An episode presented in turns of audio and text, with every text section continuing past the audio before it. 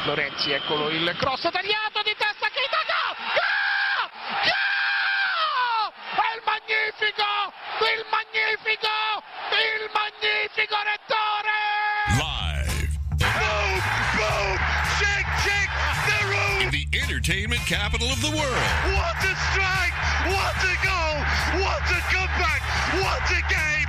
There are no words to describe it! It's the T C Martin Show. Léger hors jeu, mais cette fois-ci, il n'y en a pas pour Marco Reus. Très fort devant le but. C'est la folie! C'est la folie! Gamme! Une minute de dingue! It's time to get your daily prescription from the doctor. T C Martin. El largo pifió. Messi la tiene. Messi, Messi, Messi. Ahí está Iniesta. ¡Gol!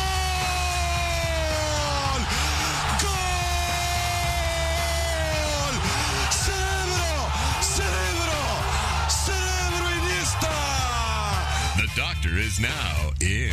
How you like me now? How you like me now? How you like me now? How you like me now? Glad to have you with us. Hour number two, Terrible Tuesday edition, T C Martin Show, Ballpark Frank in the house. I want to thank Steve Burline for joining us last hour, talking a little N F L. We'll talk some college football this hour with Houston Nutt from C B S. So we're getting our C B S crew in. And uh, Marc Ratner going to join us this hour as well, too. The former executive director of the Nevada State Athletic Commission, talking about some boxing. Of course, he is the vice president of regulatory affairs for the U F C. So we got all of that covered for you. Here in hour number two of the program, maybe a couple more Terrible Tuesday thoughts uh, as well coming your way. You know, we had that soccer open today. You know, we had Germany and Spain today. In the Nations Cup, followed by uh, Portugal and whoever they played today. Croatia. That's what it was. That's why I knew it was for me. I had Croatia and Portugal, Germany and Spain. That's a doubleheader. That'll trump any of your D C Dynamos or whatever. The, or the N C Dinos, they are the first-place team in the K B O all season long. They're playing the second-place team, the team that has won three of the last five championships in the Doosan Bears. It's exciting baseball. It's not always the best quality baseball, but it's pretty good baseball over there. I, I, I've I've enjoyed the Korean baseball organization this entire year. They do do some strange things, but uh, you know what? If you can't sleep at night, and remember, because of the time change, because they don't change the clocks over there, the games now start at one thirty a.m. instead of two thirty a.m. How are the fans there? Are they are they packing fans in? Oh, yeah, or? The fans are starting to come back. What's a the little capacity? Bit more. I, I don't know exactly what the capacity is, but it looks like there's a lot more fans than there used to be. Do they have restraints, though, on how many fans can attend, or I is it just wide open? I believe there are restraints. I don't think it's completely wide open, but there's there's a pretty good number of fans there. And I will say one thing. They don't show. I don't see anybody not wearing a mask. And tell me again why we're talking about the K B O. Because you just brought it up in this particular instance, but but I have been watching the games.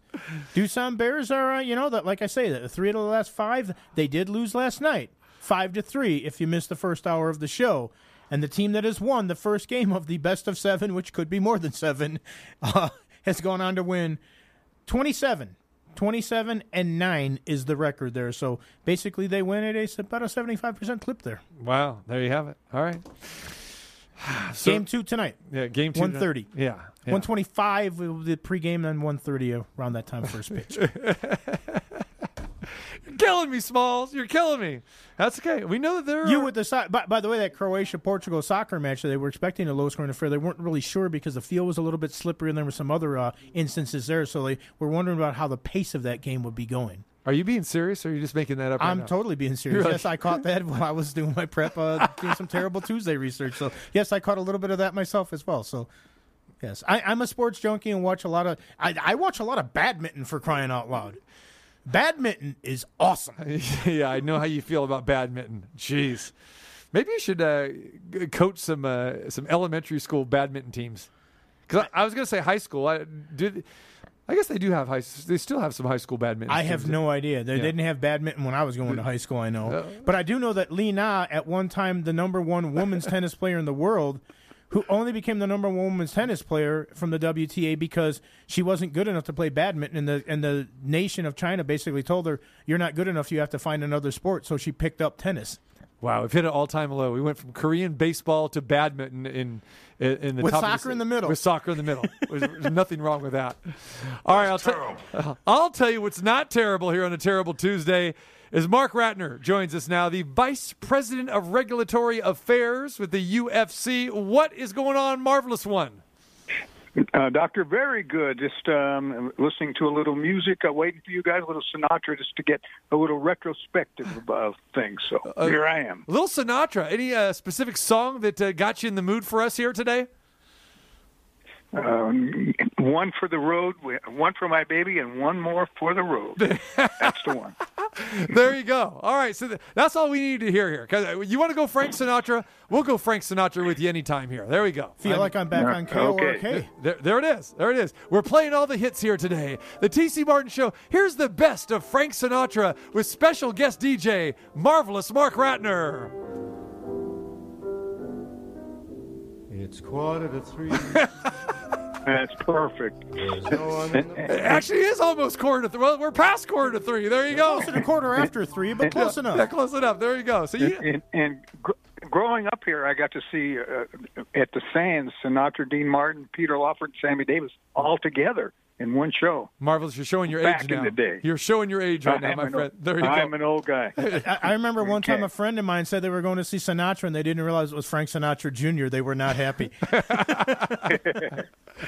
All right, Mark, I want to touch on uh, some boxing that we would hit on the show yesterday from Saturday night, and I know that you watched the card, and you still follow boxing, even though that, you know, your day job slash night job, all jobs, uh, are with the U F C right now. Not all jobs, because this guy has more jobs than anybody that we know. His business card is, is I think, uh, more than two-sided with all the jobs that he has. But anyway. He's got a business tablet. He does, exactly. Joshua Franco, Andrew Maloney on the undercard of the Terrence Crawford-Kell Brook fight. I know you watched it. You have been in that position before as the regulator, as the executive director of the Nevada State Athletic Commission back in the day.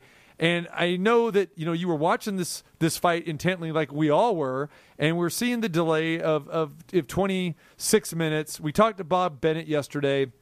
Um, and again, not asking you, uh, you know, it, you know, anything here, but just to get your opinion on what your eyes saw.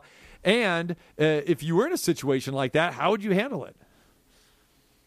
Well, uh, during my tenure, we didn't have replay. Uh, I always wanted some form of replay, and, um, and we were never able to, uh, to get it voted in. It wasn't quite ready yet.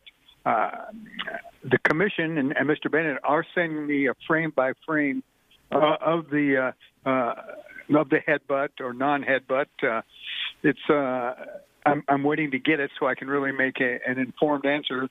Uh, when I watched it that night, uh, I didn't see a headbutt, but um, something in the first round they're telling me uh, possibly might have uh, caused it. So I'll look at everything and. Uh, Uh, I, I just can't answer what I would have done having uh, not done any replay back then. Yeah, exactly. And, and uh, I, I'm I, ha- I have it. Bob Bennett sent it to me yesterday, so I'm going to forward it to you, marvelous one. There you go. I'll send it to you right okay. now. How's that? There you go. So that's very good. Get it right from the source. There it is. You know, talk about replay because it's such a, a big thing in sports, and I know that, like you said, there is always talk about having it in boxing. It was actually instituted here by the Nevada State Athletic Commission last year, uh, and uh, you know, I think I believe you know M M A.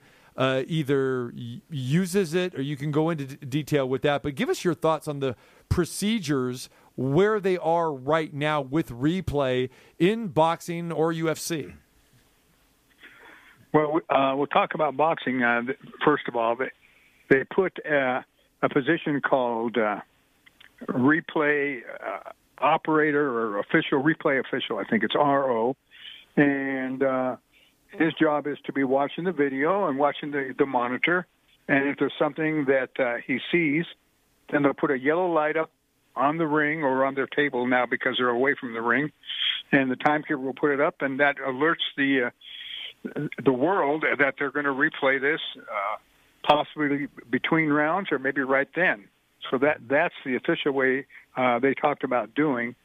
Uh, in M M A, it's it's uh, pr- primarily the same. We're just uh, we've only had it officially uh, for the last three weeks, but uh, it's something that uh, I think that replay, uh, having been involved with replay in, in college football and now uh, uh, watching how it works in, in, the, in with the Raiders, uh, I think if if it can make uh, whatever happens right and correct it, then that's what you want, and that's what replay's for. When it comes to replays like that, is one of the concerns in this particular instance because it took so long to get to the decision, or is the bottom line still just as long as it's the right decision? Well, you, you certainly want uh, you want to, to really take a look and make the right decision. Uh, I don't think that they were reviewing it for the whole twenty-six minutes in, in a replay mode, but they were they were I guess were trying to see if there was anything else. Uh, that's the part you'd have to ask Uh, Mister Bennett, but um, I know an N F L guy from replay uh, at the Raider game said if we took over two and a half minutes, uh, we'd already be out of the booth by, by halftime. So they were they were funny about it. Hmm. So and we understand, you know, as a regulator in that position like you were in and Bob Bennett is in, that, you know, again, your your main concern is is the fighters. There's no invested interest, and I think a lot of people get all of that twisted. But then you're also there to protect your officials, your judges, and your referees, and and we've seen that happen in the sport of boxing before, and probably even U F C, and you can go into detail about that, Mark. Right. But uh, you know, how much of a concern is that there? Okay, you if you have a referee who is made a decision, and then, you know, we always say with the N F L, it has to be, you know, uh, undisputed evidence to overturn the call. And talking to Bob Bennett yesterday on the show, he basically said that they were looking for something to overturn the referee Russell Morris call. Uh, do you feel that, that that should be the staple there, or the measuring stick, or, you know, to uphold a, a referee's call, to really show above and beyond, or should it just be, hey, we want to make sure we get the right decision and make the call right? Well, yes, the bottom line is uh, in any kind of sport with replay, you want to get the call right, and, and that's that's your first concern. Uh, the first concern in any, any combat sport or, or any sport is injury and, and the health of, of, of the combatants. But then if you go to replay, uh, that's what it's for, to correct if there's an error. And uh, uh, I, I think what uh, Mister Bennett is saying is that uh, uh, there was a possible um, butt in the first round, and that possibly led to the eye closing later on in the second round. So I think that's what they're saying. All right, Marc Ratner joins us, Vice President of Regulatory Affairs with the U F C. And, of course, Mark, uh, longtime Executive Director for the Nevada State Athletic Commission, oversaw so many world championship uh, uh, fights uh, going back uh, seventies, the eighties, the nineties, the early two thousands. And like I said, Mark, you've been in this city for a long, long time as a regulator. Uh, you have opinions on both sports. There's always that debate out there, uh, U F C versus boxing. I-, I don't really want to get into that with you, but I, I want your opinion, since you're still pretty much invested in both sports. Which sport do you feel is in better shape right now, just from a public persona and and everything else, as far as viewership and uh, and where it is with the attention of viewers and listeners and fans? Well, one of the problems that's been in, in boxing forever is with all these different sanctioning bodies, where the public cannot decide which champion is best or which one is a champion. And I, I think with the four major uh, W B A, W B O, B C, and I B F, there's sixty-four champions. That, that's unbelievable, right? There can't be that many, but that's that's what's happened. And it's hard to even name the heavyweight champions. And, and that used to be the toughest or baddest man in the world. So, uh I, I believe that boxing will always be around. Uh, it, it, I, I, I don't know how it can be fixed. Uh, the promoters have to get together and put put on the fights that the uh, that the public wants, and put them on in the, in the right time zone. And and uh, Floyd and Pacquiao w- was five years late. You don't want that if you can do it. And uh, the one good thing about the U F C and, and Dana's uh, motto is uh, let's put on the fights when we can, and and, and put on the ones that the, that the, the fans really want right now. And uh, that's what we try and do here.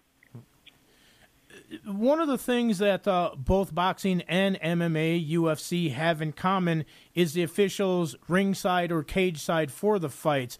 Um, how frustrating is that sometimes when you do have controversy after a fight? Now, in this particular boxing match, we're talking about a controversy with the replay and what happened. It wasn't necessarily the judges, but that same night in the U F C event, there was some question about, although Dos Anjos beat Felder and the right guy won in most people's opinion, he won fifty forty-five on two judges' scorecards, but it was a split decision because the other judge had it forty-eight forty-seven. Yes, I found that uh, very troubling. Uh, I thought at, at the worst it was four to one, probably five oh. I, I have not had a chance to talk to the official that had it uh, for Felder. Uh, I will be talking to him tomorrow just so I can try to get some clarity of what he thought he saw or what he, what he saw. And uh, it, it was uh, it was the wrong score. The right guy won, but uh, there should never shouldn't be that kind of discrepancy, and, and that's a pretty big one. And uh, yeah, I was disappointed that uh, it wasn't unanimous, and, and it should have been at least four to one.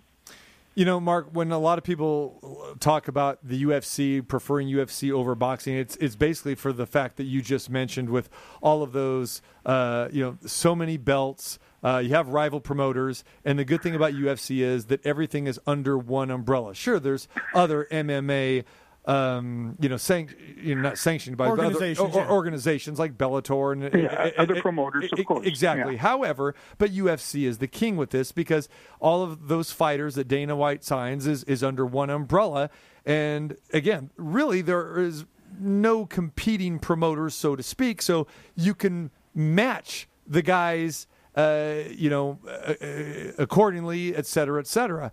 With, with boxing, it's just always been this way, like you said. And Terrence Crawford is a perfect example. Uh, he just can't fight any of the other welterweights because those guys are locked up with P B C and Al Haymon and company. Why is it so difficult for boxing to go the way U F C would go and have everything under one umbrella and be less confusing, fewer belts, and really a lot less controversy? Uh, that's the age-old question, and, and you go back to uh, with, with uh, Don King and, and Bob, and uh, but I always felt when it was mutually beneficial, the promoters did get together, and uh, the best example I can give you is uh, Tito Trinidad and De La Hoya. Right. Uh, They they did fight, and, and uh, Trinidad was uh, a staple of Don's, and uh, obviously Oscar at that time was with Bob. And it was such a huge fight, and it was at the right time. And uh, to this day, a lot of people think that Oscar got robbed in that fight. But uh, uh, a big night for boxing, and, and that's the way it should be. And uh, I'm looking forward to seeing if they get back together, Fury and, and Deontay. I mean, that's what boxing should have, and it shouldn't take a year or so after the fight. And uh, I'm hoping they do get together or, or have this uh, Joshua guy fight. Uh, heavyweights are still what people want to see, and uh, I'm, I'm, I'm hoping that uh, all those fights can be made. Is, is the U F C, was it so much easier to do this, basically, to have everybody under one umbrella, so to speak, because at that point in time, U F C was was new, and boxing had, you know, half a century, nearly a century of tradition here where it was done that way with, you know, various promoters. Is that why U F C was successful to do this, because Dana White kind of started something from scratch, so to speak? Well, we're, we're all products from boxing, and uh, I think uh, Lorenzo Fertitta and Dana uh, saw some of the uh, problems in boxing, and they wanted to do it in, in a better way, and uh, I think they learned that, that this was the way to do it. And, and as you mentioned, there are other promoters. There, there's the world is huge now with, with M M A fighters from all over, and uh, our matchmakers are constantly looking at fighters. Tonight we have this thing called the Contender, Dana White's Contender Series, and And we've, we're putting these guys in there, and, and we're we're picking out fighters after they win, and, and they go right into the U F C and fight. And it's like a farm squad. So uh, you've got to keep doing that and uh, and, and build the sport. It's uh, sport's going to get bigger and bigger. And, and there's so many kids in Brazil or in Dagestan that, that are just learning the sport. And, and I, I believe uh, it's going to get stronger. It's going to change and evolve. Well, and you mentioned how the world is getting bigger, and certainly over in Asia it's exploding, and down in Australia and other places. And I know that one of your jobs when you went to U F C was to get it sanctioned and legalized in not only a lot of different states and cities around here. New York was one of the big coups that it took you a while to get to, but also in other nations out there. What is the plan going ahead, assuming that we get back to some sort of normalcy and that you can start going places again? Because right now you've been at the Apex in Vegas and on Fight Island. Are you looking to expand to some other places that you still haven't reached to? Or are you looking to uh, just try to get some fights in places where you've been before but you haven't been in a while? Uh, I, I think the answer is both. Uh, every Wednesday we talk to the uh, French Boxing Commission. Uh, we wanted to go there um, Actually, uh, probably it would have been sometime in November, but uh, with the COVID, uh, obviously we cannot do that. But uh, uh, Paris uh, would be a, a, a big thing for us. Uh, I, I think we'll go back to uh, to London. We'll certainly go back to the Garden. Uh, we love going to New York, but uh, Vegas is our home. Uh, we love uh, T-Mobile, and, and the Apex has been a godsend. Uh, it, it's a real television-friendly arena. We built it uh, not knowing we would be there uh, maybe for the last ten weeks and, and before that, but uh, it's perfect for what we're doing now. But we're looking forward to traveling again. It sounds just like the Silver Nugget, home of the N W C back in the nineties, right, Mark? Perfect for television, right? You know, it really was. I like the Silver Nugget. I, I, I miss those fights. I, I miss my old friend Leon, the timekeeper, calling into your show. There you go. Before we let you go, uh, you're very involved with U N L V, the Raiders, uh, a, a plethora of jobs. And to give my best to Leon, the timekeeper. I love that guy. I have for, for decades. Uh, U N L V announces that the last two games at Allegiant Stadium, no fans. They had t- uh, limited to two thousand fans for the first couple home games. And And then basketball will start with no fans. Uh, give us your take on this. Well, uh, I, I feel bad that there'll be no fans. I, I just got the basketball schedule. The first game in hoops is uh, November twenty-fifth, I think, against Montana State or something like that. Um, everybody misses the fans. I think the players, the fighters, there's a certain electricity when you have the fans there. But it's important to, to get the game started and playing. Uh, so I'm looking forward to next uh, next Wednesday night. Uh, and football, um, it's amazing. You put two thousand people in into the Allegiant, and you can't even find them. And that's a big place, and they're scattered around. So uh, what I really can't imagine, when it's full, when it's sixty-five thousand, how, uh, how will we get out of there? It's going to be so crazy. But uh, it's what a wonderful arena. It is. All right. Marc Ratner, the Vice President of Regulatory Affairs with the U F C. And we got a big pay-per-view Saturday night, Mark, right? Send us out on that we one. do. Uh, okay. It, it's uh, it, These are what we call the smaller guys, the flyweights. Uh, and it's uh, it's Figueiredo, I think is how you pronounce his name. Uh, so th- that's the main event. But one of the best pound-for-pound fighters, man or woman, um Valentina Shevchenko, she's defending her title against Jennifer Maia, and, and, and that's a big fight. And uh, it's it's it's a real good card. I'm looking forward. Shogun Hua is on there. Um, Mike Perry, Mike Platinum Perry. So uh, yeah, this will be a fun pay per view, and um, we're looking forward to it. It'll be around seven o'clock uh, is when it starts, and uh, it should be good. And, you know, one of the things that I've always admired about U F C is the fact that it's not just one main event. There's the co-main event, and you guys promote the entire, the whole main card and even the prelims on that. And when it comes to people like Shevchenko and, and the Lioness and that on the women's division, there's some of them that are so dominant right now that it seems like you're having hard times coming up with competitive fights sometimes for these girls because they're just so incredible. Yeah, um, I mean, that's a good point, and we're always trying to uh, to, to call out uh, – combatants and, and find new ones, and uh, yeah, that uh, Valentina is very good, and, and uh, certainly Amanda, she is. Uh, she, I, I don't know if anybody can beat her, but if if she got down in weight and Valentina went went up, they could fight again. So that would be interesting. Uh, but when when we talk about, and this is one of the big differences between boxing and M M A, we'll have eleven fights on this card, But that first fight might be just as good as anything on the main card. And, and by giving this bonus, fifty thousand dollars to the fight of the night, and uh, those kind of things, these guys, for three rounds, it sounds like th- three five-minute rounds. That's that's you got to be in such good shape, but they really come out to fight, and you can win that fifty thousand dollars the first fight as well as the last fight. So that's a pretty good incentive. And, Mark, to, and, to your point, it seems like, too, when you go to a U F C card, you have so many early arrivers. You know, with boxing, as we know, people will start, you know, funneling in. It's like going to a Dodger game. I mean, they, they show up, you know, right before the main event. It's true, right? With U F C, I mean, I, I notice the, the place is packed. Uh, it could be packed as early as four or five o'clock in the afternoon. Yeah, uh, the uh, the real fans get there early, and uh, uh, that part's true. And, and the one thing I want to leave you with when it comes to boxing, and this is I'm a big advocate for, is if our women can fight five-minute rounds, why in boxing are they still fighting two-minute rounds? Uh, it's so beyond me. They should have all all boxing should be three-minute rounds, man or woman, and I feel very strongly, and I, I'm an advocate and push it. Mm-hmm. So I just wanted to say that. Great point, my friend. All right. He is a longtime Las Vegas icon. He's in the Southern Nevada Sports Hall of Fame. He's in several other sports Hall of Fames. And uh, always a pleasure talking with you, my friend. Uh, just, again, we go way, way back. And uh, I love having you on the program. Love seeing you around town. And uh, keep doing your thing, my friend. All right. Thanks. Thanks for having me on.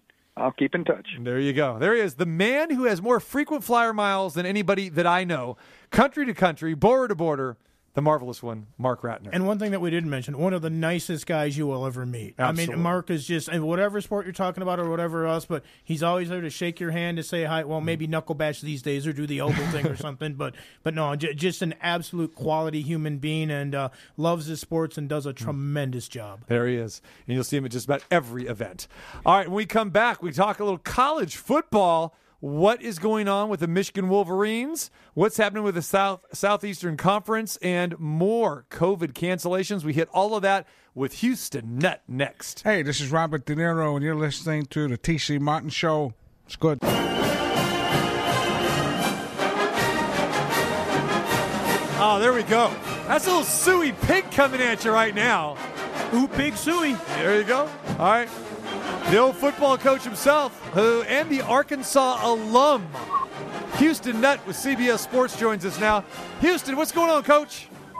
It's got to be you. Got to be. It is. There's no doubt about it. You never. You know. You're gonna. We pull out all the punches here, my friend. You know that.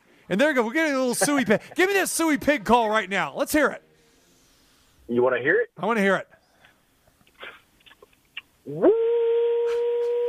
Pig. Suey. And you do that about three, on, you do that two more times, and on that third one, that third one, it's woo, pig, suey, razorback. There it is. It. I think they just it. I think they just scored a touchdown right there. Or if hey. it's, if it's last Saturday, they gave up they gave up a touchdown. It was about seven of them, right? Yeah, yeah. Florida, Florida's can throw and catch it. Kyle Trask is on fire. I don't know if anybody can stop him right now. All right, Houston, let's talk about Kyle Trask. Since you bring it up, yeah. uh, they, they beat those Razorbacks last weekend, and Florida all of a sudden, uh, they're being talked about uh, with a chance maybe to win this S E C, and, you know, can they knock off Alabama? What do you see when you see these Florida Gators?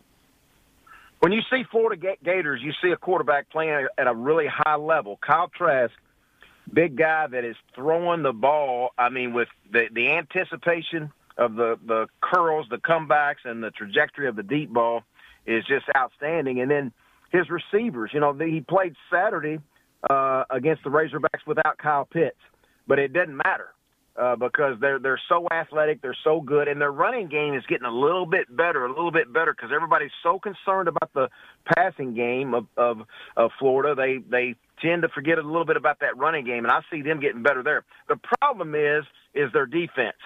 I remember going against Florida defense in years, years past where, whew, it was a long day to get a first down. And it's different now. You can move the ball in Florida. They're giving up some yards. That gives you a chance. But offensively, you better be ready to score because offensively, I think, man, they can they can shoot out with anybody. sixty-three points last week against the Hogs. Uh, again, yeah. they, they, and they pounded Georgia, you know, scored forty-four against them. uh, forty-one against Missouri. Yes, I mean, they are definitely a juggernaut. I think a lot of people question the, the defense, but I want to talk to you a little bit about Dan Mullen from the coaching side too. I mean, he has been around some controversy. Uh, give us give us a little background with that and uh, what's going on with him.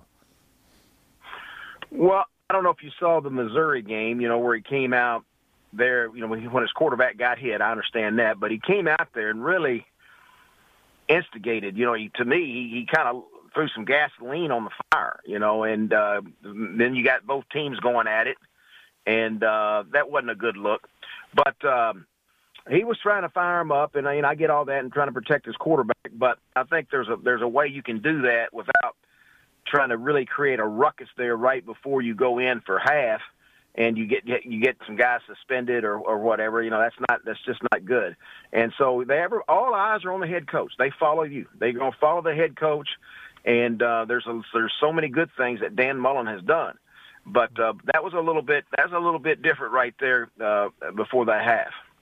I want to get back to Kyle Trask just for a second, because when you look at this kid, he didn't start a game in high school at quarterback after his freshman year because there was another stud down at Marvell, Texas, the high school he went to. Rivals dot com had him ranked as like two thousand two hundred sixty or something like that in player rankings. He was only rated as a five point three. How did they even find this kid at Florida? Because from what they said on Rivals dot com, he only had two scholarship offers.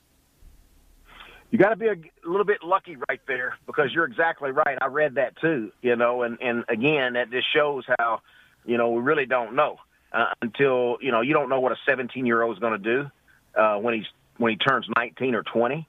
And where I give Kyle Trask a lot of credit is, you know, he hung in there. You sit in those film rooms, you study, and you don't worry about jumping in a transfer portal, you know, after the first scrimmage. And, uh, man, uh, the way he develops – It's it's just it's unbelievable, you know, to have that many touchdown passes. What is it, six straight games of four or more? I mean, nobody's done that, and so he he's he's just outstanding. But to get back to your question, it's a good question. Um, you know, a lot, a lot of times, you know, uh, quarterbacks slip through the cracks. They they they slip through because there's a lot of uh, development going on from the age of seventeen to nineteen, twenty, and you don't always know. And you know, there's there you think you know. And uh, you see seven-on-sevens, and you, we, we get to see more uh, when they throw and catch as much as they do in, in, in today's world. But some guys, you know, d- develop late. You know, some guys, uh, it takes a little while where the game has to slow down for them a little bit. And uh, I think Dan Mullen, uh, if, if, you know, they evaluated and they thought this was going to be the guy, I mean, that's a great job. But sometimes, you know, you can kind of go on a, hey, look, we we love his leadership skills. We, he's got a strong arm. He just doesn't quite have everything right now. And you and you go take a chance on a guy like that. I don't know. I wasn't in those meetings. I don't know uh, the recruiting talk. But, uh, man, you look at him now, golly, I, I just love his poise and his confidence. And uh, I, I don't see but maybe one or two balls in each game the last four or five weeks where you say, okay, that's a miss. He doesn't miss. He doesn't miss. He gives his receivers a chance to go get it. And you know all about those little small nooks and crannies in Texas there about yeah. finding some talent. That's that's where you're at right now. No question. That's right. Houston, a lot of good ones. Houston Nutt uh, joins us, the former football coach. Does a fantastic job with C B S Sports Network, and they catch him on C B S as well too. All right, Houston, got to ask you, what do your eyes see when you look at Michigan? Because I think a lot of people, including myself, thought they would at least be competitive against a Wisconsin team who was off for three weeks, and they just got jet raced right out of the big house again, lose to Michigan State, get blasted by Indiana, get blasted by Wisconsin. What is going on in Michigan? What's the problem, and how much of it is Jim Harbaugh and the system he's running? Yeah, you know, uh, that's there's there's a couple of teams that just you just you look at them on Saturday and you think, man, that just doesn't seem right, and that's Penn State and Michigan. And um, Michigan, I, I thought the first game, uh, Milton, I thought, man, okay, they got a quarterback here that's going to make some things happen. He, he looks good, and we all know the the brand. I had the privilege to coach against Jim Harbaugh's father at, when he was the head coach at Western Kentucky, and I was at Murray State. And so I know the D N A and the brand. I mean, they're they're tough, hard-nosed coaches, good coaches. But I don't know. It just seems like there's something that, that that's not right. And especially you brought up the Wisconsin game. I thought, well, you know, Wisconsin's been on for a while. This is going to be – this is going to go to the wire here. This will be a tough – because I know how bad Michigan wants to win this game. And, man, uh, Wisconsin, we all know their D N A, their powers and counters and inside zone and come downhill. But what's different is Graham Mertz. Graham, Graham Mertz was twenty for twenty-one the first week out, and we say, who is this guy? And the only reason he's he's not twenty-one for twenty-one because the receiver dropped it.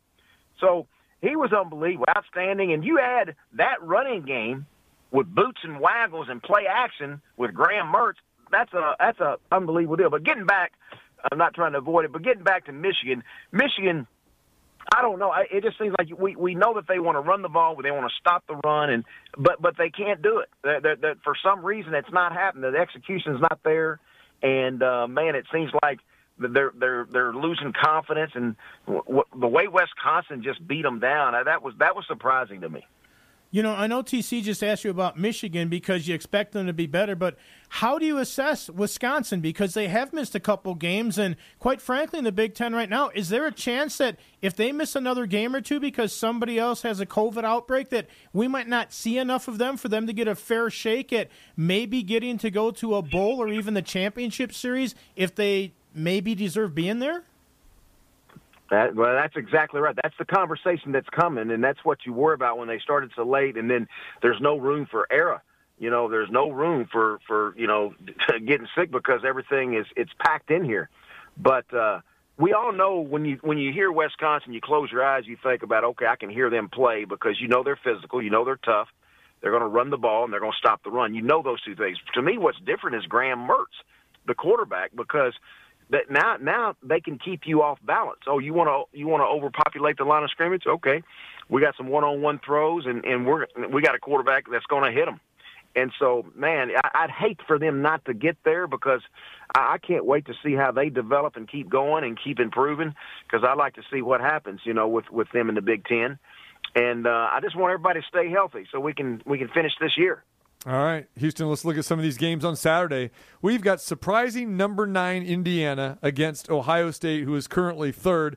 And I know Indiana has come out of nowhere, but then again, how good is Indiana? They beat Penn State. We find out Penn State's not very good. They blast Rutgers, and then they blast Michigan, and we just got done talking about them. And then they blank Michigan State, which we know is not very good as well, too. Now they got to face this Buckeye team. How do you handicap this game? I'm going to tell you, Indiana, and we're not talking about basketball. We're talking about football, University of Indiana. Michael Penix, to me, is the guy that's made the difference. Their defense is really good. They're making things happen, getting turnovers. Coach Allen, to me, has done a great job. You can feel the connection he has with his players. Uh, boy, they play with passion. But it's Michael Penix, and when you watch him play and watch the way he can extend plays, the way he can run, the way he can throw, he's making things happen. So all of a sudden you think, okay, this, this game could be interesting. So I, I do think it'll be interesting for a while. I just think Ohio State has too much, too many athletes. But the one thing about Indiana, when they come to play this week, hey, they're not going to be scared. They're not going to flinch. They're, they're going to think they belong right now. So it's going to be interesting to see, can they match that confidence? If you know, if, if Ohio State gets on the board first, can they say, okay, that's, uh, let's shake it off, or or – does Ohio State do what they've been doing to a lot of people? They just keep rolling. I, I think it's going to be a little closer than what people think. I think Indiana's going to fight because of, uh, of Michael Penix. I, I just don't think they can win this game because I think uh, Ohio State, Justin Fields, and the crew just had, they have too many. Last year, fifty-one to ten, this game, Ohio State. Yeah. And you know, it won't be that. Right. It won't be that. You know, it's interesting, too, because you talk about this stuff, and I know I find myself holding my breath and crossing my fingers every week that we do play the games, because how upsetting was it last week, although Ohio State was a big favorite again, that we didn't get to see them against Maryland and Tua's little brother, who seems like he's uh, becoming a pretty decent quarterback at Maryland as well. All of a sudden, the Big Ten's got some good young quarterbacks. They do. They do. And that is disappointing, you know, because Maryland, as you said, had just kind of got on the roll. They got some confidence. I was really anxious to see how, they, how they'd play. Um, and so, boy, that that's – man, that's just a big concern. And I think I think everybody's got to be a little flexible now, maybe add a week or so, because I, I just don't know. I just don't see how you're going to get it all in. You know, when you start that late in the season, I, I just don't see how you're going to get it in.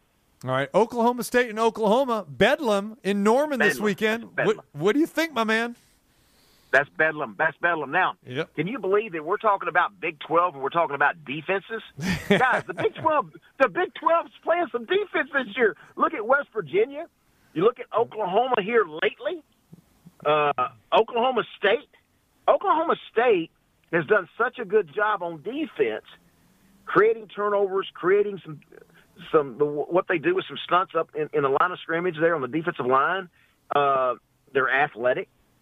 And then I, I'm I'm anxious to see, can Spencer Sanders, Chuba Hubbard, uh, Tylan Wallace, can these guys make enough plays to, to go win this game? Remember, remember, Nagundy's about two and thirteen versus Oklahoma. He's two and thirteen. There's a lot of tradition with Oklahoma. Oklahoma has dominated, going all the way back to, I don't care if it's Bud Wilkerson, Barry Switzer. You can go all the way back uh, between these these two schools. It's been Oklahoma, but this year could be different. I, I, for some reason, I got a feeling that Oklahoma State could win this ball game. But uh, everybody, you know, that I talked to said, no, no, no, no. Oklahoma's just now getting on a roll. They're coming now. Spencer Rattler is just now coming. So, and I see that. They're improving. But I want to go with the school I graduated from. I'm going with Oklahoma State. There you, and the thing about this is, Houston, you talk about the defense in the Big twelve. There's still these ridiculous high scores. You got to remember, I know. Six, I know. Oklahoma scored sixty-two points in each of their last two games. Now, I understand it was Kansas, sixty-two to nine two weeks ago, and before that, they beat Texas Tech, sixty-two to twenty-eight. And remember that shootout we saw with Oklahoma and Texas? I, I mean, they're still uh, – you need a calculator for the scoreboard operator. They're still in the Big twelve. You, you, you know what's amazing when you bring that up, T C? Well, I think about the – coaches that I played for. I played for Frank Broyles, Lou Holtz, Jimmy Johnson, and um, and Pat Jones was the defense coordinator, and I, and I worked for Pat Jones. They would all say, hey, y'all just get twenty-four points on offense, and we'll take care of the rest over on defense. Right. You know, that was kind of the mindset. We're now, you're talking about sixty. You're in the sixties. You're in the sixties. Hey, you better score some points these days, and that's like Florida. You're talking about Florida. Hey, Florida is going to score on any – I just I, I feel so good about their offense. They're going to score. But can they stop, say, Alabama? I, I don't think so. So who's it, what's it going to be? Last one with the ball? Yeah. Hey, okay, so Houston uh, with C B S, so we love those Saturday S E C games, the twelve thirty special here on the West Coast. Yeah. But guess what? We're not going to get that Saturday. Uh-huh. The, you know what we're getting? We're getting a Mountain West game on national television, San Diego State and Nevada. That's what we're getting. Yeah. No Alabama, no Auburn, no L S U, not even Arkansas. I we got Mountain West, Houston, and which you're familiar with. You, you know, you're a former Boise State coach oh, very, as well. Very familiar. What's very going familiar. on here, man? You, what are we doing to my Saturday? I could get that at seven thirty at night here. Hey, hey, it's called COVID. It's called twenty twenty. We're in a different world. We're in uncharted waters. This is the last two weeks. Our C B S crew, Rick Neuheisel, Adam Zucker, Brian Jones, hey, they hadn't been able to go to work and bring that game to you. You know, we got Alabama and L S U canceled last week. Right. So it's just the times, man. But, hey, don't get mad about San Diego State and Nevada. they don't, they're on our station a lot. I I love those teams. I think I think that's good football. Hey, San Diego State's physical, tough team. Nevada's playing well. Hey. Hey, let's take a good look at him. Come on. Oh, I'm just saying I get a chance to see him too often. I get to see him in person here. I, I miss my okay, S E C, you. you know? I, at least, I got you. I got you. I, I'll, I'll even yeah. take the suey pig. I want some suey pig instead of that. You know, see, that's what happens. You know, they're all scheduled up. And yeah. we, C B S just can't go and, hey, we want this game now since our game got canceled. We can't do that. You know, you're you're talking about twenty twenty and COVID and all that kind of stuff, and we saw the Pac twelve get a little creative last week by taking two teams that had games canceled, and they're like, well, these are the two teams that can play, so they put them together and they played a game on Sunday. What are those meetings yeah. like with you guys right now? With uh, are there alternative plans to all the games you're playing in that in case something does get canceled and you have to make a last-second game change or something like that? Because I'm I'm sure there's a lot of dominoes that you're hoping fall into place, but sometimes things in this day and age get a little bit askew and go off the rails. Right, right. Well, you know, I'm not privy to be in those meetings. That's higher up for me, but but you're right. I, I think the Sunday, I think that's flexible. I mean, that's that's being fl- very flexible, having that flexibility.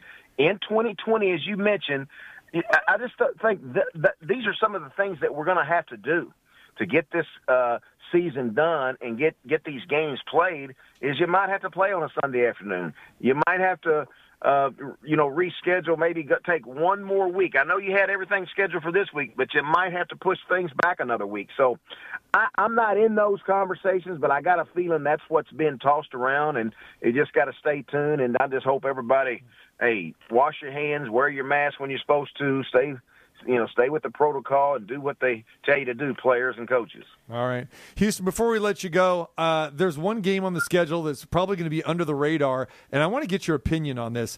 And uh, Cincinnati is making a lot of noise, and they got a great defense. They're seventh in the country right now. But this U C F team, I know they lost a couple games early on, but this team is averaging six hundred yards a game, and they're yeah. hosting Cincinnati this week. Could there be right. an upset special here? Because U C F, they've got some athletes. They got some speed. You're not kidding, man. You got to watch. I'm glad you brought this game up because I, I, we've been talking about this game. This game, watch Dylan Gabriel. Dylan Gabriel is a quarterback for U C F. He throws a beautiful ball, and he is so accurate.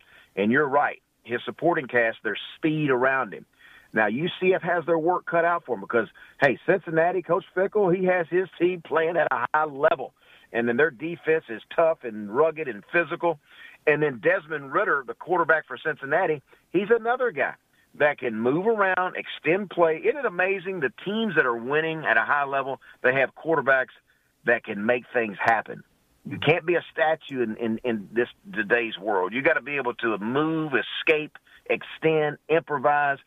Desmond Ridder can do that. And uh, when you watch these two quarterbacks there, you're going to see two good ones. Now, Dylan Gabriel and Desmond Ridder, very, very good. I think Cincinnati's going to have what it takes to win right now. Boy, they are focused, and the, the, the way they're playing defense is, oh, is a throwback. I mean, they hit you in the mouth and pick you up and say, hey, we'll see you here in uh, forty seconds or twenty-five seconds or whatever they snap the ball. Mm-hmm. All right, my friend, we will let you get back to it. You can catch him on the C B S Sports Network as well as C B S. He is Houston Nutt, the former football coach, and uh, does a fantastic job on the C B S side. My friend, always great visiting with you. We're going to try to hit you up next week, uh, and if I don't next week, have yourself a happy Thanksgiving. I know you're probably going to go shoot your own turkey or something, but gobble, gobble, my friend. All right, my man. Take Y'all you. Have a great one. You got it. There he is, Houston Nutt. I always love having Houston on the program, bringing some energy and some knowledge to the college football side here on the show. Yeah, definitely. And uh, we got a little bit of time here. I want to do a, throw in one more terrible Tuesday type of thing here to wrap things up because, you know, back in twenty ten, Barack Obama was the president of the United States. And you know how youth sports and that, how parents can be kind of crazy at Little League baseball games, basketball games, Pee Wee football, Pop Warner football, whatever. Well, Barack's daughter, Sasha, was playing on a basketball team back then. The team, Barack said, well, it wasn't really good. They they weren't really getting it together. So him and another woman who went on to play at Duke decided, well, let's give them a couple pointers on that. So they went and watched a couple practices, drew up a couple plays for them. The girls started getting a little bit more confident, and they started winning some games. So Barack kind of became the coach. And he went to the games, and they started winning more, and then the playoffs went, and they won, and they won.